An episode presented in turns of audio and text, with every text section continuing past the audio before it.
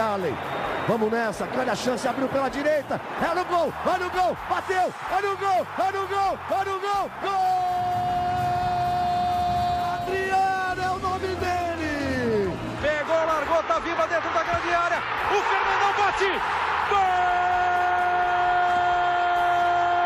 Faz o gol, garoto. Faz o gol, faz o gol, faz o gol, faz o gol. É no gol, é no gol, é no gol. É... Torcedor Colorado no ar, mais uma edição do podcast de ge ponto globo. Você pode nos acompanhar por sua plataforma de áudio preferida ou pelo site ge ponto globo, episódio cento e sessenta. Estamos aqui para repercutir a derrota do Internacional das oitavas de final da Copa Sul-Americana. O Colorado perdeu pelo placar de dois a zero, gols de Lucero e Solari. Partida que aconteceu no estádio Monumental, em Santiago, no Chile. O Inter vive uma situação delicada, precisa vencer por três gols de diferença na próxima semana no Beira-Rio para avançar nos noventa minutos, ou por dois gols de diferença para levar a decisão para os pênaltis. Lembrando que na Copa Sul-Americana não tem gol qualificado. Vamos abordar a derrota colorada, projetar o duelo contra o Ceará pelo Brasileirão e, é claro, já pincelar o jogo de volta contra o Colo-Colo. Ao lado do repórter de ge ponto globo, Tomás Gomes, e do torcedor influenciador, um homem do Beira-Rio, Luca Pumes, filho do seu Josué. Eu começo contigo, Luca. Pior atuação sob comando de Mano Menezes? Podemos ah, começar por aí? Grande abraço, Luca. Grande abraço, Bruno. Grande abraço, Nação Colorada. Grande abraço, Tomás. Grande abraço, seu Josué. É...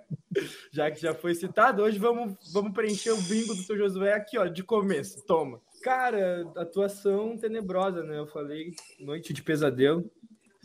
Um Inter a lá, Cacique, uh, ó, o sinal da cruz enquanto falo. Coisa triste, né, cara? Ontem, ontem não, né? Vamos nos referir ao jogo como na terça-feira. Essa terça-feira passou, foi terrível para o Inter, o Inter desencontrado, o Inter, é verdade, desfalcado, mas extremamente enfraquecido, desorganizado, apático, sem, sei lá, sem a, a mínima coerência, sem ter, sem ter cara de time, e no final ali ainda um, mais um momento, mais um momento cruel com o torcedor colorado, e, e isso tem que ser dito, né, que os deuses do futebol... É, a quem tanto evoco ultimamente tem, tem virado o rosto para o Inter, porque depois daquele gol lá do, do mercado contra o Botafogo, a gente já passou uma ruim, né? Pô, na sequência ali, ia ser, foi um jogo, foi um jogo para se abrir os olhos, né? Contra o Botafogo. Aí ainda tem aquele, aquele gol que não é gol no final e ainda vira gol dos caras na sequência. Aí ontem também, cara, ontem, na terça também, esse negócio aí do, do, do, do, do momento que a gente explode, que a gente pensa, ufa, pelo menos agora em casa a gente, a gente joga por, por dois e no placar mínimo de um a zero a gente leva, leva o jogo, né, para os pênaltis aí. E, enfim, no fim, impedido e mais um, uma desilusão aí pro coração colorado. É um lance polêmico o, o gol do Estevão. O gol foi aos quarenta e três minutos, foi anulado aos quarenta e seis, quarenta e sete. O argentino Patrício Lustó foi chamado pelo árbitro de vídeo, foi até o monitor e na origem da jogada ele viu um toque de braço do Edenilson. O toque de braço existe, me parece uma infração, e aí é a interpretação, né? Porque o lance acontece no campo de ataque do Colo-Colo, bate no braço e tem todo o lance de ataque do Inter até o gol do Estevão. O árbitro entendeu que aquilo ali era a origem do lance, por isso o gol do Internacional foi anulado. Já havia algumas opiniões divididas sobre o assunto, mas eu fecho com o Luca, uma partida tenebrosa do Internacional. Tomás Gomes, aquele abraço. Eu começo com esse gancho aí, foi a pior atuação do Inter sob comando do Mano Menezes. Abração, Luca. Abração, Bruno. Abração, seu Josué, né, que é importante se lembrar, né, não podemos esquecer. Abração, João. Abração, Betão, né? Estamos com você, vai dar tudo certo, né? Pessoal, né? Sigam doando sangue ali no Hospital Divina Providência. O Beto precisa da gente e vai dar tudo certo, vai ser só um susto. Mas, sem dúvida, como você bem falou, foi uma atuação muito ruim do Inter, né? O Inter, com cinco minutos, já tomava toque de cabeça dentro da área, né? até botou depois a bola do Pedro Henrique na trave, mas os problemas foram ocorrendo, o Inter foi dominado pelo Colo-Colo, a defesa vazou sempre quando o Colo-Colo entrava, o meio-campo não criou nada, né? Foi muito problemática a noite do Inter, né? E o Luca também citou com requinte de crueldade, né? No, na questão do V A R, e dá até para completar a noite problemática do Inter, né? Com o Yuri em Itaquera, né? Depois ele acabou sendo, na manhã de quarta, de quarta né, oficializado pelo Zenit no Corinthians. E ainda na noite de terça, o Galhardo, né? Dizendo que não queria voltar, né? Então acho que teve uma... merda. Foram muitos problemas que o Inter teve na terça-feira, né? Além disso, teve o novo desconforto muscular do René, aos vinte e cinco, vinte e seis minutos do primeiro tempo. Então é provável aí que o Mano... tenha uma sequência com Moisés pela frente, com o Paulo Vitor e o Taolara correndo por fora. O Bustos e o Wanderson seguem no departamento médico e na sequência vamos abordar a declaração do Thiago Galhardo e o Yuri Alberto como novo jogador do Corinthians. Eu quero voltar para o jogo e, e, senhores, o que me chama a atenção foi a escalação do Inter. Me parecia óbvia a escalação com Mercado na direita e Moledo ao lado de Vitão no miolo de zaga. O Mano colocou o Mercado de volta no miolo ao lado do Vitão, com o Heitor na direita. Depois do jogo justificou que foi uma escolha óbvia, porque ele gosta de jogar com atletas da posição. Então acho que esse foi o principal equívoco no que diz respeito à montagem do time. O Depena sentiu um desconforto muscular, né? Aí não tem muito o que fazer, e o Mano Menezes colocou o Johnny. Até observando opções no banco de reservas, me parece que o Johnny... realmente era a escolha mais óbvia. Agora, Luca, essa escalação do Mano aí com o Heitor na direita, com o Moledo no banco de reservas, tu achas que teve influência no desempenho do Inter? Teve influência na derrota por dois a zero lá no Chile? É só pegar o que fez o Rodrigo Moledo na última partida, que, que atuou. Parece que a bola tinha um imã. É, a gente não teve a oportunidade de conversar, né, entre uma partida e outra do, do nosso glorioso Colorado. Mas o Rodrigo Moledo contra, contra o Curitiba sobrou, sobrou, sobrou, sobrou, sobrou. A bola parecia que procurava ele ali, que, que ia no pé dele, e, e, por cima, por baixo, muito bem. E é um zagueiro, é um zagueiro incontestável, né? Ele, ele se machuca e volta parecendo que nunca se machucou. Não sei se porque ele é um animal ou se porque, sei lá, tipo, o nível técnico não tá legal, sabe? Mas eu acho, principalmente, que ele é um grande jogador. E aí, bom, tendo um jogador da posição, é, que pô, o, o mercado tem jogado de zagueiro, aí tendo um substituto nat- natural na lateral direita, que é o Heitor, não parece tão errado, mas analisando as peças, o futebol que o Heitor vinha, vinha demonstrando, o futebol que o Rodrigo Moledo vinha demonstrando, bom... Então, que se pensasse de maneira diferente. E, dito e feito, o Heitor comprometeu e o Inter tomou o primeiro gol na conta dele. Você bem citou, né? Bola por cima ali, o Heitor que uh, tem dificuldades na marcação, né? Não é uma novidade, assim, né? E ele acreditou que, não sei, que talvez que com o kick da bola ficaria mais fácil para ele dominar. Acho que foi isso, não, não, não conversei com o Heitor, não tive a oportunidade de ouvir. E acabou que o Gabriel Costa, né? Tava esperto, roubou a bola e... tocou pro Lucieiro, né, que o Johnny estava do lado e o Johnny também não acompanhou, né, acho que não foi, o, erro, o Heitor errou, mas o Johnny também falhou no lance ali, né, o Heitor acabou não aproveitando a oportunidade, depois o Mano tentou corrigir, colocando o Moledo, mas uh, mesmo assim também não deu certo, né, eu também gosto muito do Moledo, uh, entendo que o Moledo é titular do time do Inter, mas uh, o segundo gol, o Moledo é um dos que não consegue parar o Solari, né, a jogada ali, o Gabriel Costa e o Solari passam por todo o setor defensivo do Inter, ninguém consegue tirar, né? Então, por mais que eu entenda mesmo que o Heitor tenha falhado, mesmo com o Moledo, o Inter não conseguiu ter esse ganho e também mostrou problema, muitos problemas atrás. É, problemas atrás e problemas na construção das jogadas, né? O Alan Patrick, depois do jogo, concedeu entrevista ao lado do Mano Menezes e admitiu que o time do Inter teve problemas na hora de construir, algumas reclamações a respeito do gramado do estádio Monumental, e, e o Mano, ele foi muito sincero numa de suas respostas ao justificar a derrota, dizendo que o Inter aceitou a marcação do adversário, que houve passividade ofensiva, que Pedro Henrique e Alemão não se encontraram ao longo do jogo. O Alan Patrick também não conseguiu desempenhar um bom futebol. O, o, o Johnny chegou pouco à frente, então...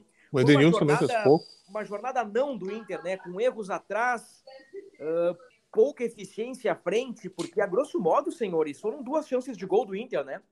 A bola na trave do Pedro Henrique, que não é uma jogada construída, né? Não é uma jogada coletiva, é uma jogada individual. E o gol anulado do Estevão. No Tem mais, a bola um pouquinho antes do Maurício, né? Acho que é um lance antes, um minuto, dois minutos antes do Maurício, que ele chuta da intermediária para fora, né? Do segundo tempo, né? É. Mas é só isso mesmo, né? É, porque se a bola do Pedro Henrique não vai no poste, a gente nem citaria esse lance, né? A gente citaria como um chute fora da área, que foi o caso do Maurício, né? Eu coloco o do Pedro Henrique como chance de gol, porque a bola bate na trave. Mas, como eu disse, não foi uma jogada trabalhada, não foi uma jogada construída. O Inter veio de uma atuação muito boa sobre o Curitiba, né? E minutos muito bons contra o Botafogo. O bom futebol do Inter, aqueles momentos bons, não se repetiram contra o Colo-Colo. E agora o Inter vive numa situação bem difícil, né? Precisa reverter. Não basta só vencer. O Inter precisa ter vantagem, pelo menos dois gols de diferença, né?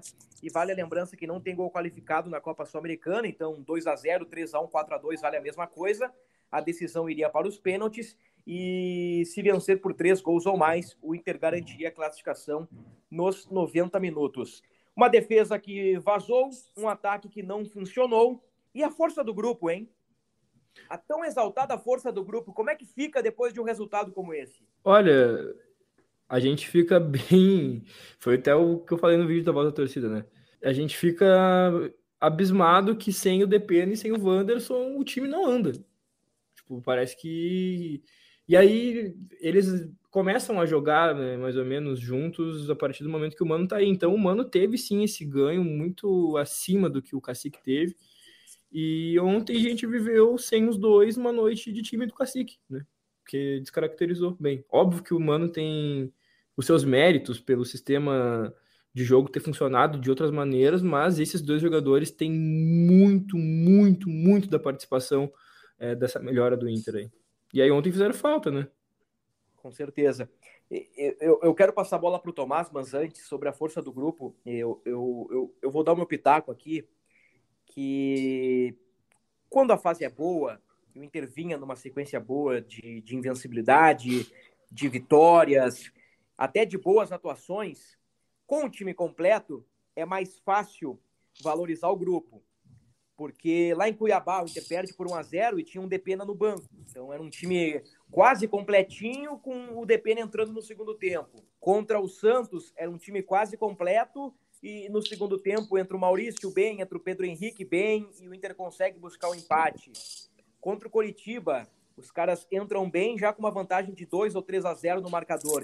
Então, existem contextos. A força do grupo, no meu entendimento, ela é valorizada e os caras entram bem. O Johnny entra contra o Bragantino bem, entra contra o Flamengo muito bem no Beira-Rio, porque o Inter está praticamente completo e está com sua estrutura associada à qualidade técnica de Wanderson e de outros jogadores. Quando o Inter não tem, por exemplo, Bustos, não tem Wanderson, não tem Depena, e o Mano ainda opta por Rodrigo Moledo no banco, são quatro potenciais titulares, são quatro jogadores que, inegavelmente, são titulares que ficam fora. Então, dá para dizer que o Inter, no Chile, atuou com um misto quente, sem jogadores importantes. Isso faz a diferença. Então, nessa hora, Tomás, é, é, é mais difícil valorizar a força do grupo. Porque os caras que são, que são reservas entram e eles têm a necessidade de deixar o nível lá em cima. E há uma diferença muito grande, por exemplo, de Bustos para Heitor. A diferença é muito grande. E aí vem um detalhe, né? Poxa vida, o Heitor não jogava há quanto tempo?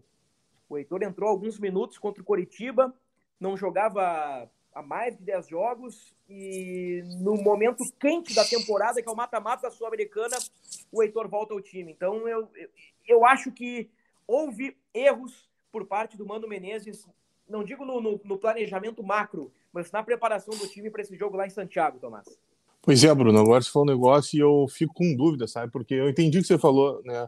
Porque a preparação para o Colo-Colo, mas... Uh... Porque quantas vezes nós reclamamos quando os treinadores preservam os jogadores, né? Aí o Mano foi utilizando e o Bustos jogou vinte e seis jogos seguidos, né? É. E, e acabou que ele jogou vinte e seis jogos e aí estourou, né? Esse foi o problema, né? Então, sabe que nesse momento eu fico sempre assim, ah, mas será que... É, talvez vinte e seis seja muito, talvez um jogo de, dessa sequência ele poderia parar, talvez. É um momento que eu, eu fico na dúvida de como tratar essa situação, entendeu? E é isso, sempre estou bem. Ele também levou azar que ele perdeu o Wanderson, né, que é o jogador que ele tem do drible, né, e o Depena, que é o cara que, que dá o ponto de equilíbrio, como ele mesmo citou, né, no meio ali, tanto para proteger quanto para começar a organização do time juntos, né, e a, o time afetou, não, não, não, teve, não conseguiu manter o padrão. O Colo-Colo uh, mostrou que é melhor que o Curitiba, né, acho que ficou bem claro, né.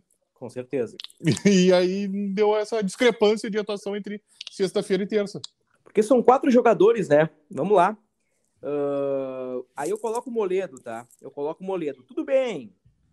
O, o, o Moledo entrou no intervalo e, e pode ter falhado no gol, mas o Moledo tem que ser titular da defesa do Internacional. O Moledo é titular. Aí joga com o Heitor. Aí no meio joga o Johnny. Aí já na frente joga o Pedro Henrique com o Alemão, que até poucos dias atrás era reserva. Aí não tem o Tyson, que é um cara que vem do banco de reservas e pode agregar. Não tem Wanderson, não tem Bustos, não tem Depena. Eu acho que não há grupo que aguente, né? Talvez o grupo do Palmeiras suportaria essas ausências, o grupo do Flamengo, o grupo do Atlético Mineiro. Então, o Inter hoje, Luca, eu entendo, eu acho que o jogo do Colo-Colo serve de exemplo, porque nas vitórias, uh, e, e vem do vestiário do Inter, né? Uma exaltação, elogios à força do grupo, aos caras que estão entrando e estão deixando o Inter no mesmo nível. Mas quando mexe tanto e jogadores tão importantes saem do time, a gente vê algumas limitações. E foi o que aconteceu ontem no Chile, por, por, por qualidade do adversário, por problemas na escalação, por erros de estratégia, como nós dissemos à noite não do Internacional lá em Santiago. Ô Bruno, uma parada que, que me veio na cabeça, né? Quando os jogadores que são, né, peça de reposição se tornam as peças principais, e aí os jogadores que estão atrás dos jogadores da peça de reposição viram os jogadores de peça de reposição, é um, é um movimento muito grande, ainda mais quando se mexe em posições tão chave da equipe. E aí, tipo, ah, é muito fácil dizer que o O Inter perdeu os jogadores das posições que mais precisavam. Não é, na verdade, não é isso. É que o Inter tinha uma carência no meio de campo, que foi suprida pelo Depena. O Inter tinha uma carência absurda na lateral direita, que foi é, cumprida ali pelo Bustos. E a mesma coisa o Wanderson na ponta, que chegou para resolver ali e ser o cara de um escape que o Inter não tinha há muito tempo. Outros caras tentaram fazer o que ele estava faz... o que ele tá fazendo ali e não conseguiram fazer nem metade. Então, perdendo os três ao mesmo tempo, eu já tava meio cabreiro, assim, pro jogo de ontem. Essa é a palavra. Eu tava meio, ih, olha aí, nós vamos, não, vai ser, não vai ser fácil, não vai ser mole. E a tendência é que não seja mesmo. E a gente tá com uma missão terrível pro segundo jogo. Mas, pra mim, o, a questão é de dar confiança mesmo. Porque alguns jogadores que foram escanteados, de repente, começaram a voltar pra equipe. Por exemplo, Gustavo Maia contra o Curitiba ali, fazia tempo que ele não fardava, né? A gente viu ele na escalação, a gente, pô, o cara tá ali. E se ele precisar entrar? Não, ele sabe que ele tá ali, ele não vai entrar. O Caio Vidal, ah, o Caio Vidal tinha perdido espaço, aí o Wanderson machucou, aí o Pedro Henrique tá, daí quem sabe ele entra. Aí o Gustavo Maia tá ali, a torcida, será que, que ele vai ficar? Enfim, é muita coisa. Eu acho também que isso é um pouco do, do quanto o clube não se comunica tão bem com a torcida, o quanto não fica às claras o, qual é o, o endereçamento de cada jogador, É, como é que tá a fase de cada jogador. A gente já falou sobre a comunicação do Inter aqui, eu acho que tinha que ser um pouco Sim. mais transparente. Não, eu, eu acho o teu comentário muito pertinente, Lu, que vai ao encontro do que eu estava dizendo antes. Por exemplo, o Dourado foi vendido, quem é que reaparece? Lisieiro, que até duas, três semanas atrás não pegava nem banco de reservas. O Wanderson machuca. O reserva imediato Pedro Henrique assume a condição do Wanderson. O cara que entrou no lugar do Wanderson contra o Colo que entrou no lugar do Pedro Henrique contra o Colo-Colo foi o Estevão. O garoto tem poucos minutos no time profissional. No último jogo contra o Coxa, no Beira-Rio, quem entrou no lugar do Pedro Henrique foi o Caio Vidal. Então, a qualidade cai. O, o, o titular sai e entra uma peça de reposição. E o reserva da peça de reposição passa a ser o Gustavo Maia, passa a ser o Cadorini, passa a ser o Wesley Moraes. É uma questão de grupo. Então, o Inter deu azar. Eu, eu, muita gente criticou aí o planejamento do Inter. Em algum momento, titulares deveriam ter sido preservados. Eu, eu acho isso uma balela. Eu acho conversa para boi dormir. É, Inter, eu também acho. O Inter acho. fez certo. O Inter somou o máximo de pontos que, que pôde no Campeonato Brasileiro. Deu azar que, que dois dos principais jogadores estouraram antes da, das oitavas de final, o Bustos e o Wanderson. Se a gente o pode falar... sentiu também. É um, é um pouco de azar, né? O Bustos jogou vinte e seis jogos consecutivos. Se a gente pode falar, Bruno, de erro de planejamento, não é um, um erro de planejamento da comissão técnica, né? É um erro de planejamento, e aí eu testei no vídeo da Voz da Torcida, que é um erro de planejamento da instituição, né? Do, do clube, na mão de quem tá ali. Eu concordo que a fotografia tá mudando e era uma coisa que a gente precisava ver acontecer, é, e gradativamente está acontecendo.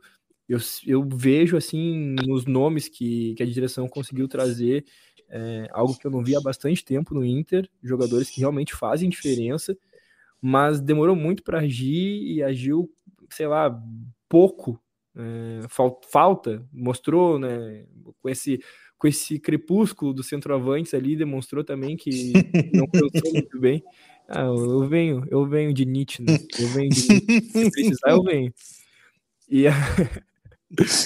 e o crepúsculo do centroavantes demonstrou isso, que foi, não, não foi muito bem pensado e que o Inter deveria ter agido mais, ter agido melhor. E a gente fica aí esperando pra, pela janela, né? Pra ver o que, que o Inter vai é. fazer. Acabamos de ver também o nosso querido Yuri Alberto vestindo outras cores. Dói o coração, mas eu entendo ele. Te magoou o Yuri Alberto, Lucas? Não, cara, eu trato bem disso. Acho que é, em outros momentos, assim, por exemplo, como foi com o Edinho. O Edinho eu me senti desrespeitado. É, o Juliano já, já meio que... Ah, tá, primeira vez doeu, depois não doeu mais. O Yuri, tipo, ele é um grande jogador, ele teve uma identificação forte aqui, mas ele não, não é um ídolo, né? Tipo, ele não, não foi campeão de alguma coisa muito importante com o Inter. E, e aí a gente fica só com o ego ferido, né? Que, tipo, o cara preferiu ir para outro time do que vir pro teu time. Mas não considero ele um traidor, não considero, não, não vou botar o nome dele embaixo da cama, amarrado na perna de sapo. Bom, eu acho que nós tocamos aí nos principais assuntos da derrota do Inter pro Colo-Colo, né? Uma atuação abaixo da média, as escolhas do Mano Menezes, né? E essa questão do grupo. Eu, eu acho que fica claro e dá para perceber, fica nítido, uh, quando o Wanderson sai, o Bustos sai, o Depena sai, o Moledo não joga. Há uma diferença bem grande, né? Do Inter dos últimos jogos, do Inter completinho, para o Inter que jogou contra o Colo-Colo. Não apaga a responsabilidade uh, do Mano Menezes, que pensou mal o jogo, pensou mal o início do jogo, não apaga a responsabilidade, por exemplo, do Edenilson, capitão do time, que foi muito mal no jogo, não apaga a responsabilidade do, do Heitor e de outros jogadores, mas temos que entender o contexto, né? Que o Inter deu um pouquinho de azar, né? De chegar tão desfalcado no jogo mais importante. Agora, na semana que vem, Tomás Gomes, você acredita na virada? Bah, Bruno.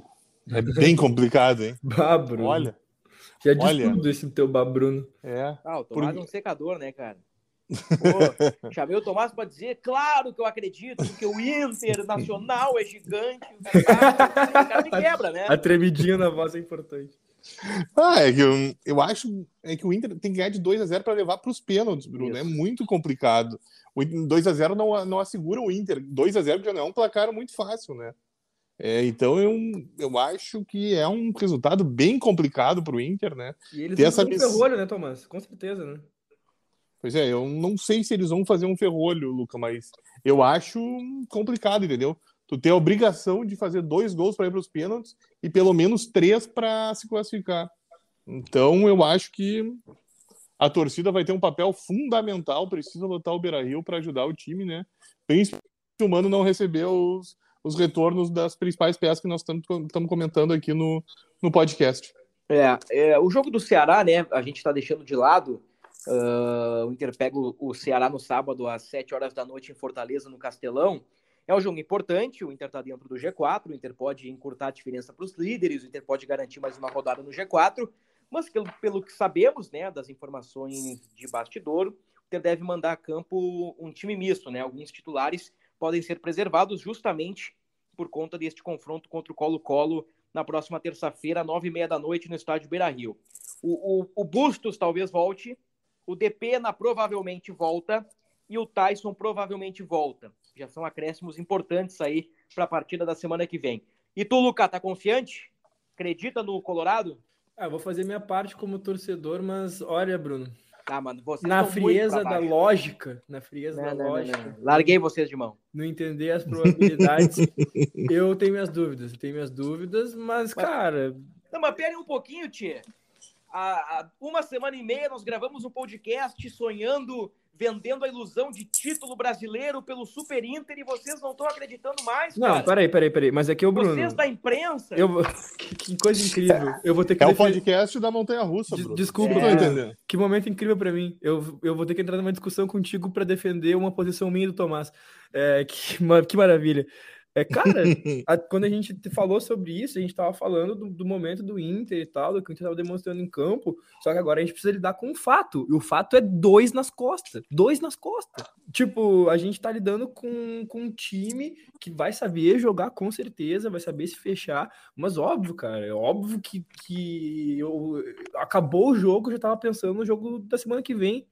Entende? Já pensando, tipo, meu Deus, mano, tem que ir lá, como é que eu vou me preparar nesse dia, eu vou chegar duas horas antes, vou tomar tudo que eu tiver pra tomar, vou encontrar fulano, ciclano, blá, blá, blá. Cara, e é isso, é isso que eu posso fazer. E, a, de, e depois do jogo garantir ou a cara da tristeza ou a expressão máxima da felicidade, porque se o Inter passar, eu vou enlouquecer, capaz de eu voltar pra casa na sexta-feira só. Vamos fazer o seguinte, então, ó. Palpitão pode voltar, duplo. Tu pode voltar sexta só, Luca, mas não esquece de gravar nosso videozinho, né?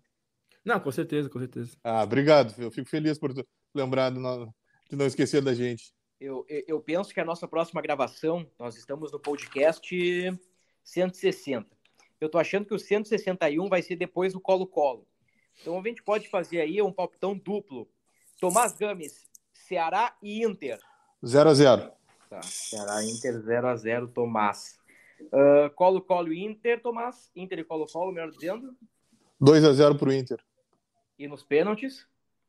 Hum. Aí é um drama, né? Ai, ai, ai. Ah. Ai, cinco a quatro pro Inter, então. Olha só, grande Tomás. Luca Pumes, Inter e Ceará. um a um. Uh... Um. O Luca gosta de gol, né? Eu que sou meio... eu, tô, eu tô achando que eu sou bem retranqueiro, eu sempre me achei bem faceiro, né? Mas eu tô começando a, Não, mas eu tô tu... começando a revisar os meus conceitos. É que se tu futebol. Pegar aí o que, que foi, ó, eu, eu tenho apostado em gols porque, por mais que o Inter, não... uma, uma pauta aqui, por mais que o Inter não tenha essa figura de referência aí, o, o time tá fluindo. Quando tá ali o Alan Patrick, o Wanderson, uh, o Edenilson jogando junto ali, enfim, quando os caras estão tão entrosadinhos ali, jogando os que jogam, né? Mesmo? Ah, é, o Inter tem feito gols, cada um um pouquinho, mas tem feito gols. E o Inter ali, ó, contra o Curitiba fez três, contra o Botafogo fez dois, contra o Flamengo fez três. E eu tenho apostado justamente nisso e sempre aposto que o Inter vai tomar gol para para não, não me desiludir muito. Outra coisa importante do jogo de ontem, e observamos em outros momentos da temporada, que é com relação ao Edenilson.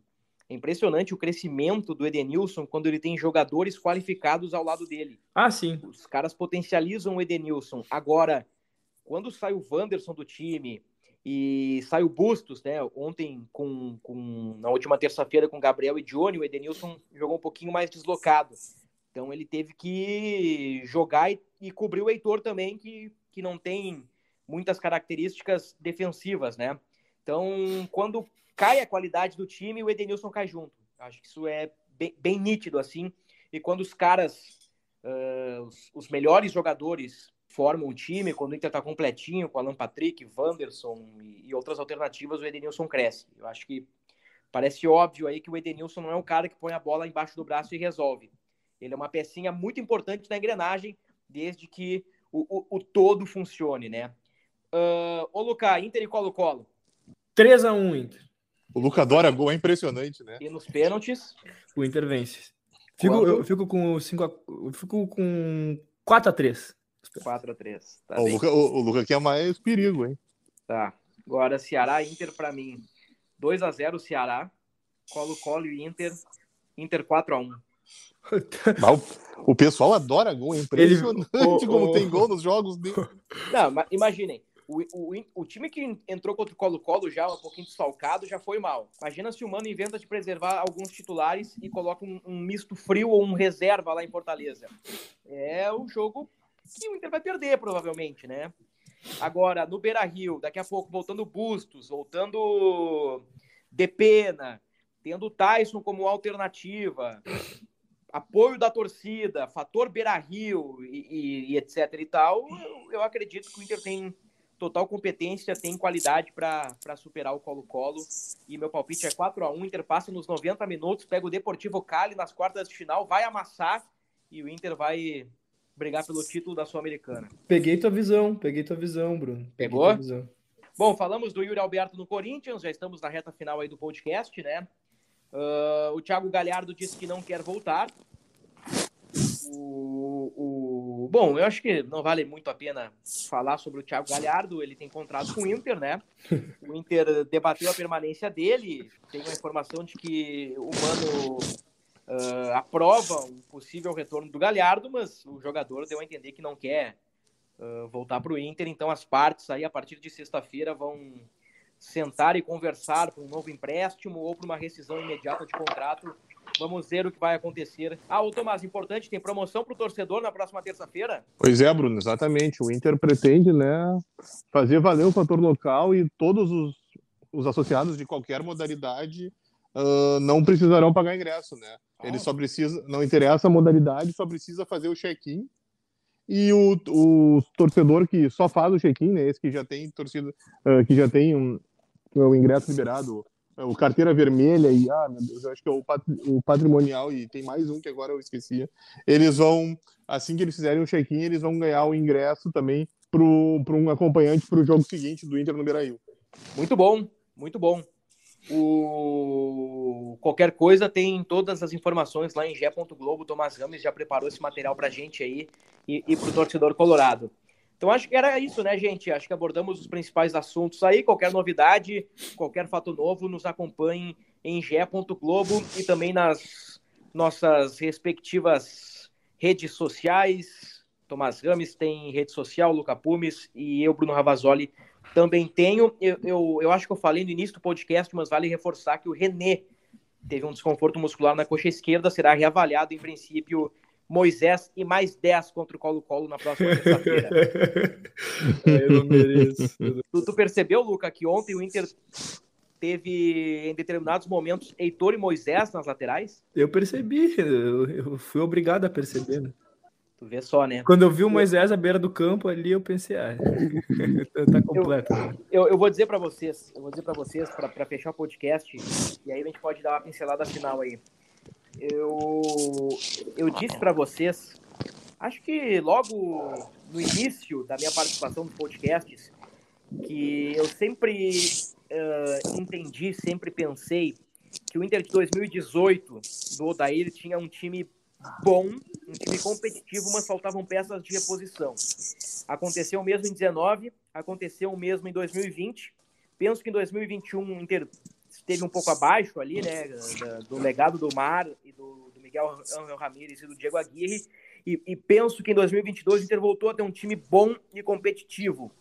O problema é que faltam peças ainda, né?